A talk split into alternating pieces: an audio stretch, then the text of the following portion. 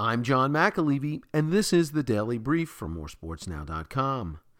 Mama, let your babies grow up to be baseball players. Yes, I said baseball players.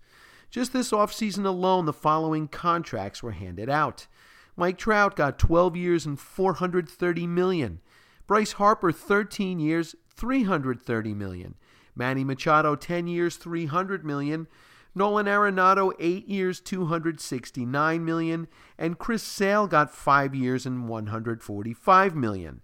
Well, as of Tuesday morning, you can add New York Metropolitans right-hander Jacob DeGrom to the Zillionaire Club. He and the club agreed to a 5-year, $137.5 million deal. So, Mets fans, forget about that innings limit DeGrom spoke about earlier in spring training. The big right hander no longer has contract issues.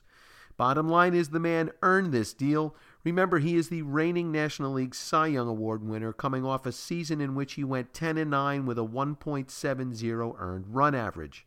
Well done, Mets front office, and congratulations, Jacob.